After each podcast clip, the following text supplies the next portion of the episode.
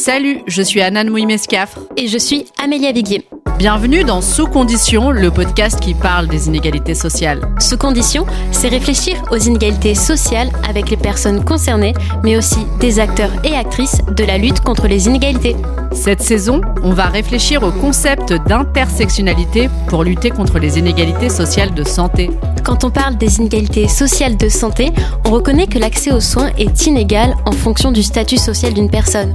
Ces inégalités peuvent être dues au genre, à la classe, à la race ou à d'autres caractéristiques. Et c'est là que l'intersectionnalité apporte une grille de lecture intéressante.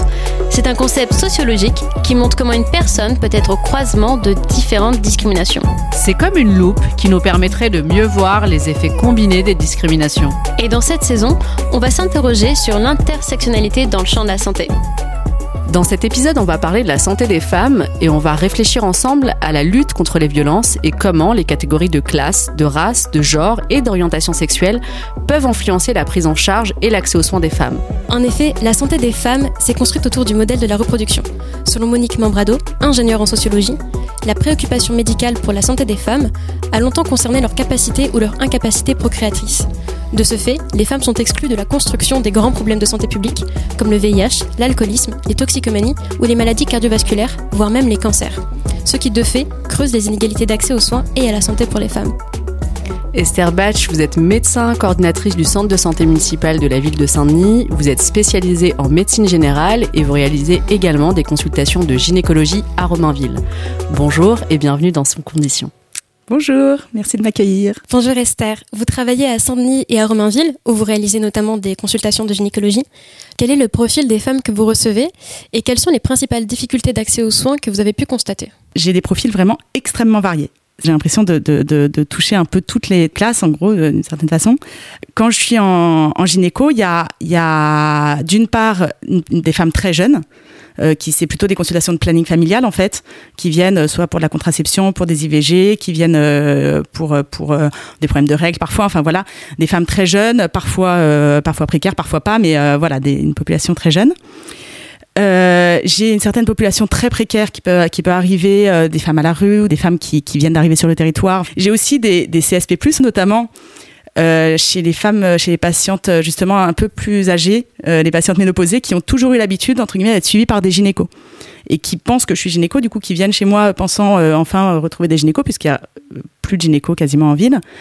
Et du coup, j'ai pas mal aussi de, cette catégorie-là, donc en fait, ça, rend la population très mixte ce que j'avais remarqué euh, à l'époque où je travaillais à Paris, donc je travaillais euh, à moitié à Paris, à moitié dans le 93, où je faisais de la gynéco dans les deux cas, et je trouvais ça fascinant parce que vraiment c'est pas très loin à vol d'oiseau, c'est vraiment juste à côté, et je trouvais ça fascinant à quel point le fait de passer le périph changeait complètement la population pour le coup vraiment vraiment fort.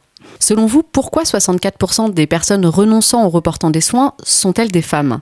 Ça, c'est le rapport 2017 du Haut Conseil de l'égalité. Et c'est vrai que nous, en préparant ce podcast, on se disait que c'était plutôt les hommes qui renonçaient aux soins j'ai du mal à répondre à cette question parce que je suis un peu biaisée dans la mesure où moi, euh, les femmes que je vois, forcément, c'est celles qui qui qui ont pas renoncé aux soins. Euh, cela dit, ça m'arrive plutôt en médecine générale quand je quand je suis généraliste de voir des mamans, par exemple, que qu'elles s'intéressent plus à la santé de leurs enfants qu'à leur santé à elles. Euh, donc j'ai des réponses plutôt théoriques entre guillemets que que vraiment euh, que vraiment pratiques. Où effectivement, je pense qu'il y a il y a un, un truc euh, sociétal, quoi, un truc dans la société où, où, entre guillemets, la, la mère est censée se, se, sacrifier un peu pour les besoins de sa famille, de ses enfants, etc., et que sa santé passera toujours derrière. Euh, après, il y a d'autres euh, d'autres types de problèmes qui sont plus des problèmes, par exemple, de d'accès euh, financier, des femmes qui sont que sur la mutuelle de leur mari ou qui ou qui ou, du coup leur mari peuvent avoir des droits et pas elles. Les femmes ont en moyenne un état de santé meilleur que celui des hommes. Néanmoins, elles sont confrontées à des défis spécifiques comme l'accès à la contraception et à l'IVG. 4 Françaises sur 10 s'estiment insuffisamment informées sur l'IVG. Le manque d'information fait partie des principaux obstacles de l'accès à la contraception ou à l'IVG. Existe-t-il des disparités d'accès à l'IVG et à la contraception entre les femmes selon leur catégorie socio-professionnelle? Effectivement, c'est un peu le parcours du enfin le parcours de la combattante d'ailleurs plutôt. Face à ça, on n'a pas toutes les mêmes armes euh, non plus. Et on revient encore au problème de la littératie en santé, de la littératie en, en, en système de santé. quoi. C'est déjà savoir les options qu'on a et ensuite euh, savoir comment, comment on y accède. Euh, en gros, dans les parcours, c'est déjà d'avoir un médecin, c'est pas le cas de tout le monde. En plus, un médecin bienveillant qui fasse lui-même des IVG ou qui oriente vers quelqu'un qui fait des IVG ou qu'en tout cas qui s'y connaisse un peu, qui soit capable de l'expliquer. Si jamais on n'a pas de médecin, qu'est-ce qu'on a? On a Internet. Alors Internet, c'est toujours le même problème. Internet, c'est bien quand on a un téléphone, quand on a un ordinateur, quand on sait lire, quand on sait écrire. Même sur Internet, après, il faut pas se tromper de site. Euh, bon, il y a des lois qui ont été faites, euh, ce qui, ce qui permet un peu d'orienter mieux, mais malgré tout, il y a, toujours des sites anti-IVG qui arrivent à, trouver une place et du coup, il euh, faut, faut, réussir à trouver le bon, le bon truc, ce qui est encore moins facile quand on sait pas très bien lire quand on n'a pas tout ça, en gros, euh, faut, euh, c'est quoi? C'est le bouche à oreille, plus ou moins. C'est le bouche à oreille, c'est euh, de réussir à trouver le planning du coin. Alors, de fait, le bouche à oreille marche quand même pas mal, hein. ça fonctionne, les, les, plannings sont quand même très connus, il y, a, quand même beaucoup beaucoup de femmes qui viennent, mais ça m'étonne pas du tout qu'il y en ait plein qui n'y arrivent pas. En fait, je trouve ça fou. Enfin, je vois déjà, même pour des copines à moi, à quel point c'est dur déjà d'avoir accès à l'IVG, alors que vraiment elles ont, c'est des copines qui sont médecins. Je, pense que c'est vraiment extrêmement extrêmement compliqué à plein plein. Quoi. Certaines études ont permis de mettre en lumière que les femmes demeurent surreprésentées dans des conditions sociales de précarité, de marginalisation, voire d'asservissement, entraînant souvent des coûts importants sur leur santé. On sait aussi que les inégalités sociales de santé entre les femmes sont fortes. Une femme ouvrière présente un risque de mortalité prématurée par maladie cardiovasculaire trois fois plus élevé qu'une femme cadre. Quel est le rôle du médecin généraliste dans le dépistage des vulnérabilités sociales? Alors, je pense que pour moi, le médecin généraliste, il a vraiment un rôle à tous les niveaux, en fait, par rapport aux vulnérabilités sociales au niveau de sa propre formation, de réussir à lutter contre les propres stéréotypes qui sont enseignés dans les études médicales. Alors, euh, l'exemple un peu classique pour les femmes, c'est euh, les maladies cardiovasculaires, où on parle que, enfin vraiment, euh, c'est évident pendant les études que les maladies cardiovasculaires, c'est un homme cinquantenaire, bedonnant, alors que pas du tout. Enfin, je veux dire, c'est pas, c'est pas la réalité des faits. Donc c'est très dur de s'en détacher. Hein. je ne parle même pas des stéréotypes sur euh, les personnes considérées comme noires. Il y, a, tout un tas de stéréotypes euh, en médecine qui sont extrêmement, extrêmement, euh, extrêmement forts. Ensuite, dans les vulnérabilités sociales, il y a autre chose qui est aussi de s'en, de s'en rendre compte, c'est-à-dire de faire un dépistage social. Il y, a, il y a des choses qui sont faites autour de ça, c'est-à-dire pour de catégoriser les gens dans, différentes classes sociales. Et ensuite, l'équité, c'est-à-dire de réussir à prendre plus de temps quand il faut prendre plus de temps, c'est-à-dire euh, prendre plus de temps pour expliquer. C'est pas forcément pratique au quotidien parce que euh, on peut avoir du retard, on peut avoir un machin, etc. Mais du coup, il faut se donner cette possibilité-là de réussir à prendre plus de temps pour certaines, pour certains patients et certaines patientes qui le, nécessitent. Et euh, faire très attention à sa propre inertie. En ce moment, je suis en train de diriger une thèse un peu là-dessus, sur l'inertie thérapeutique. Souvent, c'est tellement compliqué qu'en gros, on, recule, on recule, on recule les prises en charge, en fait parce qu'on a autre chose à faire pendant la consultation. Et en fait, c'est une réalité qu'il faut, euh, qu'il faut réaliser et prendre en compte et, se battre contre. En 2015, l'école de haute études en santé publique a réalisé un séminaire sur l'approche intersectionnelle pour étudier les inégalités sociales de santé où il a été dit on soigne différemment un homme, une femme, une personne racisée ou blanche, une personne avec des ressources ou sans, française ou étrangère, que ce soit dans les pratiques contraceptives, en périnatalité ou dans la santé plus généralement. Des pratiques de traitement différentiel, voire de discrimination, ont été mises en évidence par des analyses des sociologues et anthropologues en santé. Est-ce que sur le terrain, Esther, vous avez déjà reçu des personnes ayant ressenti des situations de discrimination dans leur accès aux soins? Et selon vous, que faut-il faire pour endiguer ce phénomène? Alors déjà, il y a, plusieurs types de discrimination. Il y a euh, un premier type de discrimination, c'est les discriminations financières euh, c'est-à-dire que déjà, il peut y avoir du refus de soins, par exemple, pour les patients qui ont euh, l'AME ou la CMU. Mais selon la loi, il ne devrait, il devrait pas y avoir de refus de soins. Mais alors le pire, c'est les patients qui n'ont pas de mutuelle, où là, c'est la catastrophe pour réussir à, à, les, soigner, à les traiter, à, à leur faire faire des examens, etc. C'est vraiment, vraiment très compliqué. Il se trouve qu'à Saint-Denis, on a la passe ambulatoire, c'est-à-dire euh, ça, permet de prendre en charge et de, de, payer en gros pour les patients qui n'ont pas du tout de droits ouverts ou qui ont, euh, qui ont des droits ouverts mais qui n'ont pas de mutuelle. Alors c'est un peu plus compliqué, mais bon, je ne vais pas rentrer dans les détails. Euh, mais ça reste extrêmement compliqué pour ces, pour ces patients-là. Euh, ensuite, dans les autres types de discrimination, il y a la discrimination qui est liée à la langue. Encore que, encore une fois, je trouve que dans le 93, je trouve que mes collègues euh, sont vraiment très impliqués hein, et prennent énormément de temps pour euh, justement pallier ce, problème. Mais les gens qui parlent mal français, ça demande effectivement beaucoup de temps, beaucoup d'implication et, tout un tas d'efforts de, de, trouver des interprètes, etc. une fois, j'avais eu un patient où sa greffe rénale n'avait pas tenu parce qu'il n'avait pas compris, on lui avait mal expliqué à l'hôpital ce qu'il fallait faire, les traitements qu'il fallait prendre. C'est quand même au-delà de la santé du patient, ce qui est déjà scandaleux. Enfin, je veux dire, même du point de vue de la mise en œuvre, la, greffe, c'est vraiment la technologie de pointe de la médecine, etc. Et euh, juste, il suffisait d'appeler un traducteur pour euh, pour lui expliquer les choses bien. Ça n'a pas été fait et du coup, la greffe est foutue. Enfin, c'est vraiment euh, c'est vraiment ridicule, quoi, par certains aspects. Euh, ensuite, dans les, dans les discriminations, évidemment, il y a les discriminations plutôt d'ordre raciste. Alors ça, euh, c'est plutôt ce que les patientes peuvent me rapporter. Comme ça, en général, les phrases racistes, ça commence par euh, non mais chez vous. et après, voilà, finissez la phrase comme vous voulez. Le syndrome méditerranéen, enfin, j'ai mis des guillemets, mais on les voit pas évidemment. ce qu'on appelle le syndrome méditerranéen, avec des, des patients et des patientes qui sont pas crus dans leur douleur, ou en tout cas euh, leur douleur est toujours considérée comme exagérée, euh, etc. Ça c'est quand même extrêmement fréquent. Et puis après, il y en a, il y en a beaucoup. Par exemple, les histoires de voile, les patientes qui ont, qui, qui, qui sont, qui sont voilées, qui peuvent avoir eu des refus de soins. Tout un problème que j'ai connu quand je travaillais au planning autour de l'hyménoplastie, c'est-à-dire de, de recoudre l'hymen. Ça cristallise énormément de choses euh, chez les soignants par rapport au ramadan, des patients qui osent pas dire qu'ils font le ramadan quand ils ont euh, certaines pathologies ou quand, euh, elles sont enceintes. Il, peut y avoir tout un tas de, choses comme ça qui, qui sont de l'ordre des discriminations. Dans un épisode précédent, nous avons reçu la sociologue France Lert qui a co-dirigé l'étude parcours qui explique pourquoi et comment l'infection au VIH percute la vie d'immigrés d'Afrique subsaharienne en France. Un des enseignements de cette étude est que l'implant est majoritairement utilisé comme méthode contraceptive pour les femmes d'Afrique subsaharienne. Comme si les femmes d'Afrique subsaharienne n'étaient pas en capacité de prendre la pilule contraceptive efficacement et sans forcément leur laisser le choix. Existe-t-il un gradient social dans la prescription des différentes méthodes contraceptives? Pour nos auditeurs et auditrices, le gradient social de santé désigne le lien entre la position sociale et l'état de santé d'une personne. Alors, euh, euh, pour ce qui est du gradient social dans la contraception, euh, c'est pas tellement le cas dans ma patientèle pour le coup. Moi, je n'ai pas tellement vu, j'ai pas tellement constaté de ce truc-là.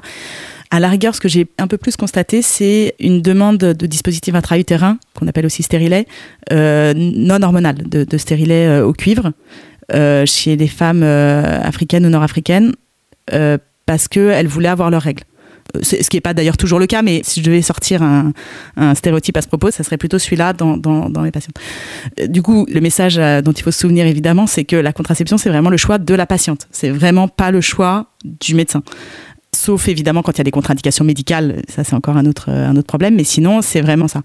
Donc euh, c'est vrai que moi j'ai pas tellement vu ça. Cela dit, j'ai déjà vu des patientes qui venaient d'arriver euh, en France, chez qui enlevé un implant. Des fois je trouvais deux implants. Enfin, des fois il y a des choses un peu étranges que ça m'est arrivé plusieurs fois, donc euh, je, je, me suis demandé ce que, à quoi ça correspondait. J'ai pas tellement eu cette information. En période Covid et de confinement, quel a été l'accès à l'avortement? Alors au début, ça a été très compliqué. Enfin, le tout premier, le début du confinement, là, en début, début, enfin en mars 2020, euh, assez vite, il y a euh, les, les gynécos, enfin les, médecins qui pratiquaient euh, l'IVG qui ont tiré la sonnette d'alarme en disant que qu'elles ne voyaient plus les patientes et qu'en gros il y avait un vrai risque à ce niveau-là. Mais il y a eu un moment où ils ont allongé la, la durée de l'IVG médicamenteuse, c'est-à-dire qu'ils ont, il y a eu un changement dans la prise en charge. ils ont adapté le protocole de façon à ce que euh, on puisse faire de la télémédecine euh, pour les IVG autant que possible. Euh, en faisant des prescriptions où elle pouvait aller chercher directement des médicaments que normalement que il y a que le médecin qui est autorisé à, donner face à face. Euh, voilà, il y a des choses quand même qui ont été mises en place, euh, mais il y a quand même eu une baisse drastique du, nombre d'IVG à cette période-là. En tout cas, ce qui a, été montré, c'est que déjà, ben, le fait de décaler de deux semaines le délai d'IVG a pas eu des conséquences horribles, ni terribles, ni rien. Donc, c'est vrai qu'on pourrait penser à, le faire tout le temps, même hors Covid et que par contre l'accès à l'IVG était, beaucoup plus compliqué pour euh, soit pour des raisons de peur du Covid, soit pour des raisons euh, de du coup euh, de tout, tout, le monde qui vit ensemble. Du coup, on n'a plus on a plus de raison de sortir de chez soi. Enfin, voilà, il y a tout un tas d'hypothèses qui ont été émises à ce moment-là et qui a rendu les choses un peu compliquées. Quel lien existe-t-il entre sexisme et médecine et comment le sexisme ordinaire imprègne-t-il encore la prise en soin des femmes? Je me posais la question euh, là récemment, je me demandais si le, fait qu'il y ait de plus en plus de femmes dans la profession, si ça diminuait un peu le sexisme médical. Euh, J'aurais tendance à dire que oui un peu, mais en fait vraiment pas totalement parce que ce que je constate autour de moi, c'est qu'il y a quand même énormément de femmes médecins sexistes entre guillemets. Je ne sais pas comment le dire autrement. Mais euh, qui qui euh, qu'en tout cas les, les, les en tout cas les, stéréotypes les clichés sociétaux et, les, et le sexisme sociétal euh, imprègnent totalement la, la, médecine autant que d'autres professions d'ailleurs j'imagine. Mais sauf qu'en médecine c'est un peu compliqué parce qu'on a cette espèce de pouvoir sur la santé des gens et notamment en gynéco sur sur la, santé sexuelle des gens, quoi, la santé euh, intime des gens, ce qui rend le, sexisme d'autant plus euh, violent à, subir. C'est plutôt des patientes qui me rapportent des choses de leurs anciens gynécos, par exemple, qui me heurtent profondément, où j'ai l'impression euh, que le sexisme est toujours très ancré. Euh, je parle même pas du scandale sur les violences obstétricales, où, il y a tout un tas de, choses qui sont sorties, qui existaient déjà et qui existent encore, malgré tout. J'ai quelques exemples, notamment de paternalisme. En gynéco, je trouve ça tellement violent, cette espèce d'envie de, de, prendre le contrôle de la femme, de prendre le contrôle de son envie de maternité ou pas, enfin, euh, de son envie d'allaitement ou pas. Tous ces choix, en gros, c'est comme s'il fallait les, se justifier en permanence et, et j'ai l'impression que c'est quand même particulièrement vrai chez les femmes. Selon l'Organisation mondiale de la santé, les femmes victimes de violences perdent entre une et quatre années de vie en bonne santé. Le coût médical des violences conjugales en France est estimé 483 millions d'euros. Selon vous, Esther, les politiques de santé publique prennent-elles suffisamment en compte les violences faites aux femmes? Déjà, le chiffre du nombre de femmes victimes de violences est déjà très sous-estimé. Quand je vois le nombre de, de violences qui sont pas dites quoi c'est-à-dire qu'en gros en posant systématiquement la question euh, est-ce que vous êtes victime de violences c'est pas forcément des violences euh, vécues là maintenant ça peut être des violences qui ont été vécues plus tôt ou, dans l'enfance enfin je veux dire ça peut être très très très large mais j'ai l'impression qu'il y a encore plus de violences que ce qui est rapporté là ce qu'il faut bien voir c'est à quel point c'est une galère. Heureusement, il y a des choses qui sont mises en place et tant mieux. C'est dans les faits réels, dans, la, dans, le, dans le concret, ça, ça ne marche tellement pas. Là, j'ai une patiente qui a quitté son mari donc, elle a trouvé une asso qui l'a prise en charge très rapidement. Donc, on était content parce que c'était vraiment très rapide. Elle a pu le quitter vraiment très vite. Et puis là, elle s'est retrouvée dans un appart où ils étaient euh, cinq femmes avec leurs enfants dans un appart où ça, où ça criait de partout. La porte euh, était cassée. Du coup, elle, disait j'avais encore, j'ai encore plus peur dans cet appart que chez moi avant parce que j'ai l'impression que n'importe qui peut rentrer en plein Covid où ça, où du coup, euh, ils ont fini par tous faire un cluster et attraper le. Enfin, c'était dans des conditions vraiment terribles, terribles, terribles. Euh, ce qui fait que la femme a fini par retourner chez son mari tellement les conditions pour la sauver étaient pires. Et ça c'est quelque chose qui va pas. C'est-à-dire qu'on peut pas juste dire OK, faut les signaler, faut machin, faut faut mettre en place des politiques qui fassent que on ait des choses à leur proposer. Là, elle avait plus rien, elle avait plus d'argent, c'était le compte en banque de son mari, c'était la mutuelle de son enfin en gros, elle avait plus accès aux soins, elle était enceinte, elle avait plus accès à rien, ni aux soins ni à rien et, ça, euh, je pense que, au-delà de la, politique pure, de, faire de montrer des chiffres, etc., faut mettre en place des trucs concrets, notamment pour le logement, qui est un truc catastrophique. Et ça, c'est vraiment politique pour le coup. C'est vraiment des, des choses qui peuvent être mises en place. La douleur des femmes est parfois minimisée dans le champ de la santé. Le cas de l'endométriose en est une illustration. L'endométriose, c'est une maladie gynécologique fréquente qui concerne une femme sur dix. Elle est liée à la présence de tissus semblables à la muqueuse utérine en dehors de l'utérus on peut faire là un lien entre sexisme et médecine. Et selon vous, comment améliorer le diagnostic et la prise en soin de cette maladie? Alors, je, pense que, euh, après je reviendrai sur l'endométriose, mais je pense que ce qu'il faut absolument prendre en compte, absolument prendre en charge, absolument mieux prendre en charge, c'est la douleur des femmes, la douleur de règles. Il y a des jeunes filles, elles arrivent dans mon cabinet, elles ont 12 ans, quoi. Elles ont 11 ans, 12 ans, et elles commencent déjà à avoir des douleurs, et ça se trouve, elles en auront jusqu'à leur, euh, jusqu'à leurs 50 ans. On est parti pour 40 ans de douleur et tous les mois, enfin c'est fou, c'est délirant. L'endométriose, c'est exactement ce que vous disiez, c'est-à-dire euh, de, de, des morceaux d'endomètre qui sont à, à d'autres endroits. Le truc, c'est que l'endométriose, globalement, euh, c'est pas parce qu'on a une endométriose qu'on a mal. De même que c'est pas parce qu'on a mal qu'on qu a une endométriose. Euh, c'est pas parce qu'on a une endométriose qu'on a forcément des problèmes de, fertilité. Ce qu'il faut vraiment prendre en compte, c'est la douleur et dans ce douleur de, de vraiment pas passer, de connaître ce diagnostic d'endométriose et du coup de pas passer à côté euh, quand c'est le cas.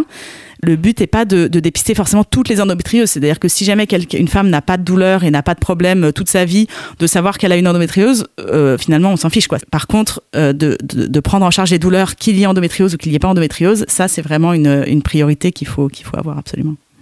La santé est particulièrement pensée au masculin neutre, comme si être un homme était la norme et être une femme une particularité. Par exemple, les femmes sont particulièrement absentes de la santé au travail. Les risques professionnels dans les emplois où les femmes sont majoritaires n'ont aucune visibilité, laissant les femmes hors radar des dispositifs de prévention et de compensation. On pense notamment au métier de l'entretien et du nettoyage. Un autre exemple, dont vous avez parlé précédemment, les maladies cardiaques euh, montrent également un androcentrisme de la médecine, car il est communément admis que la crise cardiaque est une affaire d'homme. Or aujourd'hui, une femme sur trois meurt d'une maladie cardiovasculaire, le cancer du sein tue huit fois moins. Comment faire en sorte que la médecine ne réduise pas la santé des femmes à une santé reproductive? C'est comme si on n'y pensait pas. C'est quand même fou. je c'est 50% de la population et, vraiment, c'est comme si on y, on, ça n'existait pas. J'avais une patiente qui était flic, qui était policière. Euh, et il n'y avait pas de gilet pare-balles. Elle avait des gros, elle avait euh, des gros seins et il n'y avait pas de gilet pare-balles qu'elle pouvait mettre. C'était pas, euh, il n'y avait pas de gilet pare-balles adapté. C'est quand même bizarre de vouloir se priver de la moitié de la population, quoi. Euh, je veux dire, même, euh, même pour la profession, s'ils ont besoin de gens, prenez des femmes et faites des gilets pare-balles adaptés à leur, morphologie. Plus de formation, sortir des stéréotypes. Je pense qu'il faudrait faire une formation de comment sortir des stéréotypes. Je pense qu'en médecine, il faudrait apprendre à tout le monde à savoir ce que c'est qu'un stéréotype et à savoir en sortir. Oui, je pense que la formation est essentielle par rapport à ça. Esther, pour clore cet entretien, on va vous poser la, question rituelle. Selon vous, que faut-il faire pour réduire les inégalités sociales de santé aujourd'hui? Il faut agir sur plusieurs axes à la fois. Un des axes, c'est vraiment l'accès aux droits, qui est plus de tiers payant, enfin que ce soit la sécurité sociale qui rembourse intégralement euh, les soins de premier recours, qu'il euh, y ait une santé pour tous. Cette histoire de, euh, classer les gens qui ont des papiers et ceux qui n'ont pas de papiers, c'est quand même un peu spécial aussi. Je veux dire, on pourrait aussi juste faire la santé pour tous, point, et que, et que tout soit remboursé. Enfin, ça, ça simplifierait tellement les choses et euh, finalement, je pense que ça rendrait euh, les gens plus heureux et au final, je suis pas sûre que ça coûte beaucoup plus cher, voire euh, beaucoup moins. donc c'est l'accès aux droits, c'est simplifier les conditions d'accès en renforçant l'offre de soins et surtout c'est la formation. Je pense que là, euh, un des trucs qui est majeur, majeur, majeur, et dont on a quand même beaucoup parlé au cours de, ce podcast, c'est la, formation qui, est, qui, pose quand même des vrais problèmes de stéréotypes, de pas assez connaître comment lutter contre les inégalités sociales de santé, de former pour savoir comment pratiquer l'équité. Esther Batch, merci d'avoir participé à cet épisode. On tient également à remercier l'équipe géniale qui nous a permis de réaliser ce podcast. Clément Escafre, Virginie Frossé, Jennifer Sevilla, François Bonnet et toutes les personnes qui nous ont aidés. C'était Sous Condition, le podcast qui parle des inégalités sociales. Parce qu'en parler, c'est reconnaître qu'elles existent et s'étendent vers plus de justice sociale. N'hésitez pas à réagir et à nous suivre, à nous poser des questions sur Insta et le Facebook sous condition. On vous donne rendez-vous dans deux semaines pour faire un état des lieux de l'accès aux soins en prison avec François Bess de l'OIP. D'ici là, prenez soin de vous et des autres. Salut. Merci beaucoup.